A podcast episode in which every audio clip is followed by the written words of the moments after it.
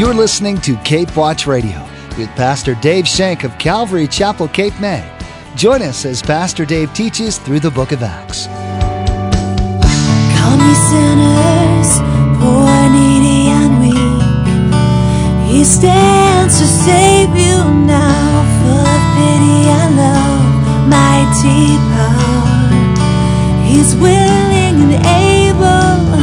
He calls you now. Our witness in a dying world that leads one of those lost souls to Christ. You may never get the chance to see it, but it's the witness that counts. It's your love of Christ in your heart that gets a chance. We need to bring the world to Christ one sinner at a time. One sinner at a time is what we need to bring the world to Christ with.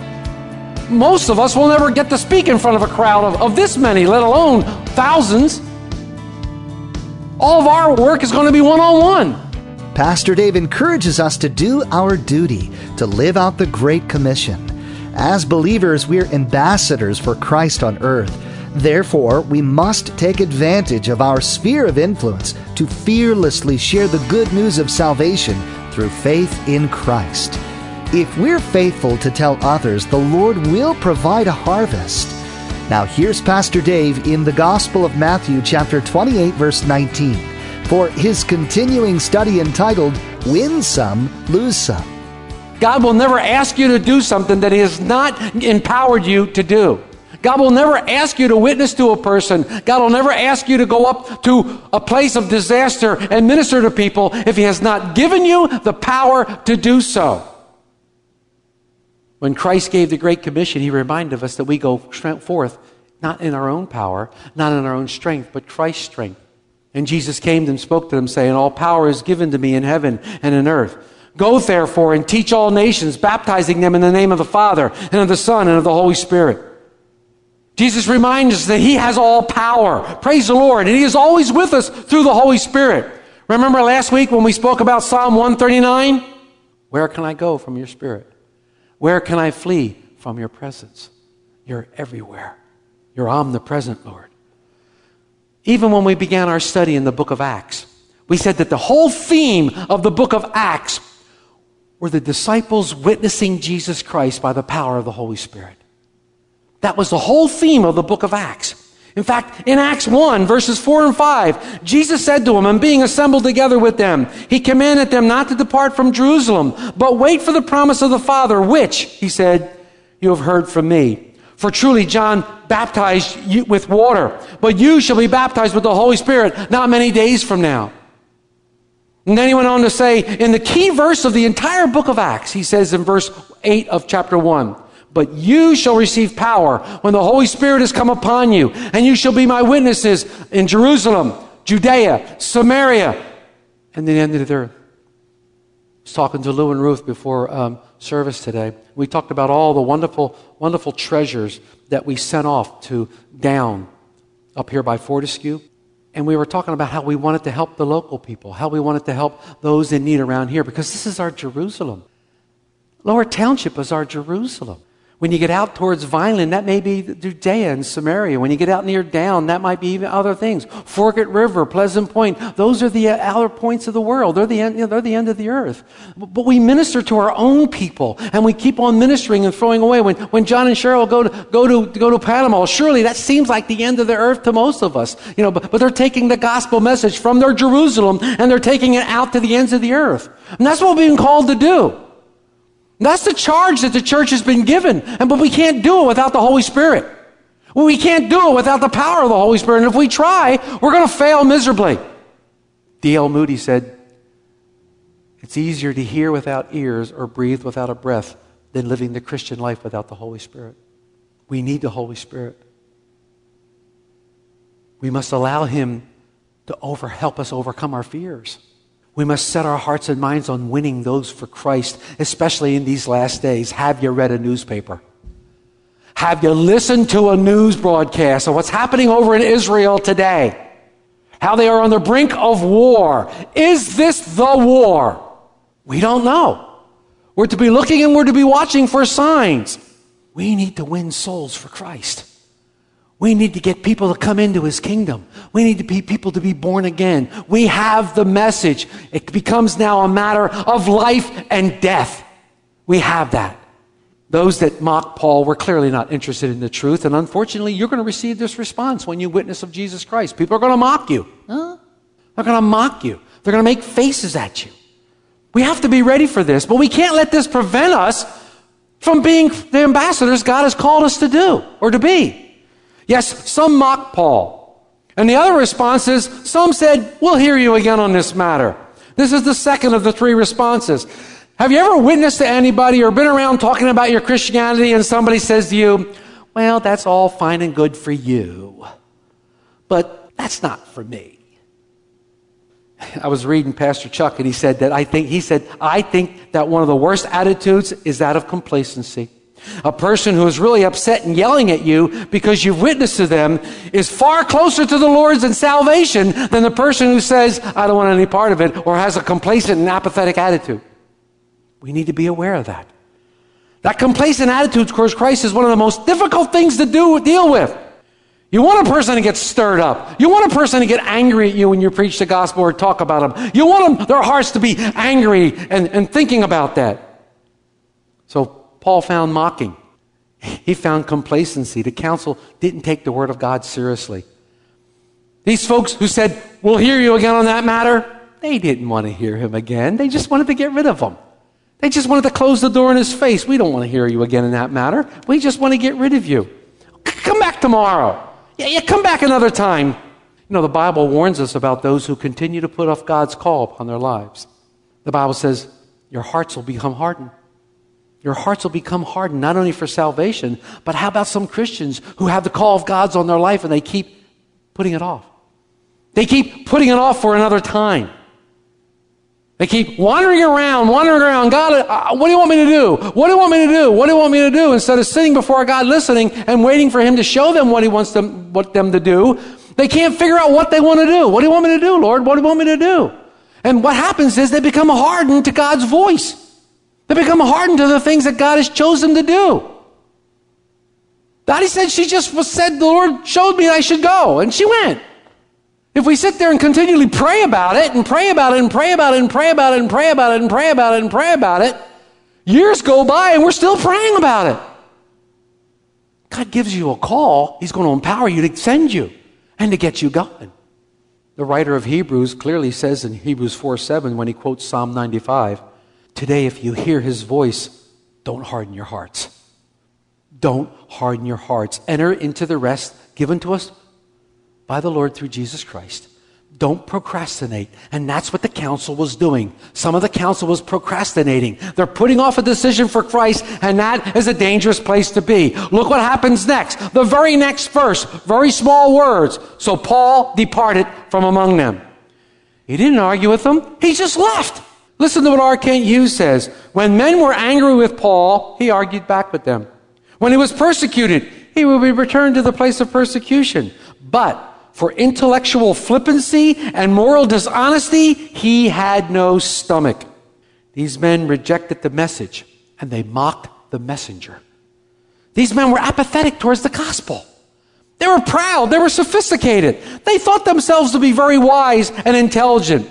They didn't take to heart the humbling message that the gospel brings because of their pride, because of their wisdom and their knowledge, supposedly. What did Paul call them? Ignorant, without knowledge.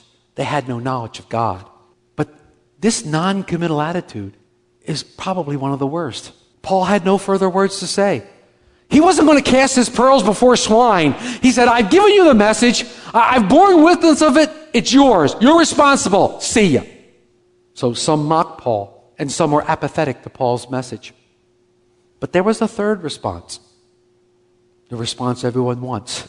Some believed, some accepted Christ as their Savior and were born again. We read that in verse 32. However, some men joined him and believed, among them Dionysius the Areopagite and a woman named Damaris and others with them. It was a very, very small harvest, but praise God for the small harvest. Praise God for the small harvest. So if you look at our baseball cliche and you apply it, some believe, Some accepted Paul's message and became Christians, so he won some. And he lost some to the world, and they mocked him. And some were rained out. They were apathetic, and they wanted to hear him later. They didn't make a decision. But he suited up, he witnessed to all of them. Everyone heard the message of God. Everyone heard, everyone within an earshot of Paul heard what the message of God was, and they heard the gospel message. Paul had accomplished exactly what the Lord wanted him to do. We cannot be discouraged when we witness to Jesus about, to people about Jesus. Many times you will witness and you will see no fruit. You will see absolutely no fruit. But we need to be confident that the Lord will do a work in those hearts to those that we witness to and do what's necessary to bring them to salvation. That's the Lord's job. He's given you the message to take that's the Lord's job to bring them to salvation, to quicken their hearts to the Holy Spirit, to the truth of who He is. But it's our job to take the message. But the reality is, whether 100 get saved or one gets saved, there's rejoicing. There's rejoicing. Jesus gives this great parable in Luke 15. Gives several parables. Let me read it to you. So he spoke this parable to them, saying, What man of you, having a hundred sheep, if he loses one of them, does not leave the ninety nine in the wilderness and go after the one which he has lost until he finds it? And when he has found it, he lays it on his shoulders, rejoicing. And when he comes home, he calls together his friends and neighbors, saying, Rejoice with me, for I have found my sheep which was lost. I say to you that likewise there will be more joy in heaven over one sinner who repents than over 99 persons who need no repentance. Or what woman having ten silver coins, if she loses one coin, does not light a lamp, sweep the house, and search carefully until she finds it? And when she has found it, she calls her friends and neighbors, saying, Rejoice with me, for I have found the piece which I've lost. Likewise, I say to you, there is joy in the presence of angels of God over one sinner who repents. One sinner. Jesus tells the parable of the lost sheep and the lost coin. What does it mean for a person to be lost? What does it mean for a person to be lost? Being lost means that your life is separated from God. And you're living by your own rules instead of His rules. Being lost means that sin dominates your life and it's destroying you. Being lost means that because of sin, some have become lost to their family. They've lost husbands, they've lost wives, they've lost fathers, mothers, sisters, and brothers. They've become estranged from them because of the sin, because they're lost. Some have become lost to their community. They're now involved in illegal activities and are even a threat to their community because of their sin. Some have suffered a loss of a church. They rarely attend because of their involvement of things of the flesh and, they, and their flesh has so dominated their life that there's no room for the Holy Spirit. But I read in this verse where Jesus says, Be of good cheer. I've come to save that which was lost. The hound of heaven is seeking out the lost. The hound of heaven, Jesus Christ, is seeking out that which was lost. He wants to bring the lost back and reconcile them to God. The hound of heaven is seeking those that don't want any part of God. He's seeking them. It just might be our witness in a dying world that leads one of those lost souls to Christ. You may never get the chance to see it, but it's the witness that counts. It's your love of Christ in your heart that gets a chance. We need to bring the world to Christ one sinner at a time. One sinner at a time is what we need to bring the world to Christ with. Most of us will never get to speak in front of a crowd of, of this many, let alone thousands. All of our work is going to be one on one with our family, with our friends, with our coworkers, with our schoolmates, with our classmates, with those we know, with those we come in contact. We can't be afraid of mockery. We can't be afraid of rejection and failure. Like I said, the issue at the hand in the world now is life or death. It's a life or death issue, folks. We can't be afraid of the halls of academia. Oh, they're much smarter than I. They're very, very intelligent. I'm afraid of them. No, we must present to those that are wise the true wisdom of God. The true wisdom of God must be presented because they're ignorant of it. We must help those that are lost to the community back to Christ. Yes, those that are in the illegal thing doing, we must help them find Christ. We can't run away from them because they need the Lord. They need Jesus Christ. And we must help those that are lost to their church because of their sin to find their way back to God. Christ has called us to be ambassadors, and He's given us His authority to go and make disciples. And He's empowered us by the Holy Spirit. We who are believers must never grow weary. We must never grow weary of doing good. We must never grow weary of being ambassadors for Christ. We must never grow weary of any endeavor that would bring people to Christ. We cannot allow our apathy we cannot allow our own lifestyle or apathy when it comes to the gospel. If you're a believer in Jesus Christ, you cannot be complacent with the Word of God.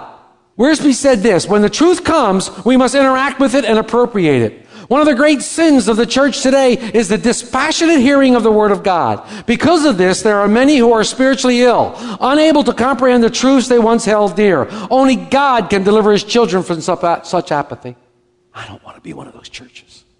I don't want to be an apathetic church. I want to be a church that's on fire for God, that's on fire for Jesus Christ, that's filled with the Holy Spirit. I want the Holy Spirit to lead this church, to guide this church into whatever it, God chooses us to do, so that the light from this church will shine bright in Lower Township and touch the hearts of those people that need their hearts touched by God. So, what can we learn from Paul's message as we look back over the last couple of weeks when we, when we looked at Acts 17? What can we learn from Paul's message here? We can glean some important examples of this about our own witnessing. First, I believe that Paul's message was biblical. I agree with Bruce when he said, like the biblical revelation itself, his argument begins with God the creator of all and ends with God the judge of all. The speech as it stands admirably summarizes an introductory lesson in Christianity for cultured pagans. I agree with that. So we apply these biblical truths to our, wife, eh, our lives and how they affect our own witnessings. We have the source of truth. We have God's truth right here and we apply it to our lives. But the foremost thought is we must be filled with the Holy Spirit. That is the foremost thought here, folks. We must be spirit filled with the Holy Spirit because it is the Holy Spirit that empowers us to be witnesses of Christ. We saw that in Acts 1 8. It is the Holy Spirit that enables us to be composed when we're faced with horrible sins. If I'm not filled with the Holy Spirit and I see these horrible sins in people's lives, I'm going to get angry and I'm going to act out of the flesh.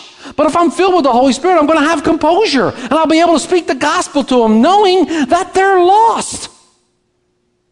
We really can't blame them for their sin. They're lost. They don't know any better. If I don't have the Holy Spirit, I'm going to act dispassionately towards them. Oh, nah, they're not worth my time. What? Someone not worth God's time? Someone worth God dying on a cross? God forbid. God forbid. We can't worry about fear and rejection because the Holy Spirit will remove fear from your heart. He will remove the fear of rejection from you. Now, I know all of us have received the Holy Spirit at conversion. We've been indwelt by the Holy Spirit, and that's biblical. We know that. But we need His power. We need the dunamis power to be witnesses. We need that power in us. When we studied Ephesians chapter 8 verse 18, we read, it says, do not be drunk with wine, which is dissipation, but be filled with the Holy Spirit. The command here in the Greek was, be ye being filled. It's a constant filling. It's a constant flow of the Holy Spirit coming out upon you. It's a constant flow into you, empowering you for the work. Every time the disciples wanted to do something, they prayed for the Holy Spirit. We need boldness. Lord, give us boldness. The next verse says, and they were bold. Lord, give us this. And the next verse, they were that. They couldn't do anything without the Holy Spirit except run like scared little girls when Jesus was being crucified. That's what they did without the Holy Spirit. They ran away. They ran because they didn't have the Holy Spirit. But look at the disciples after the Holy Spirit came. Look at Peter. Take Peter, prime example.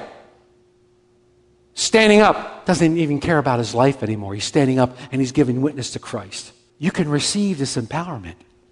This empowerment is yours. And all we have to do is ask. All we have to do is ask.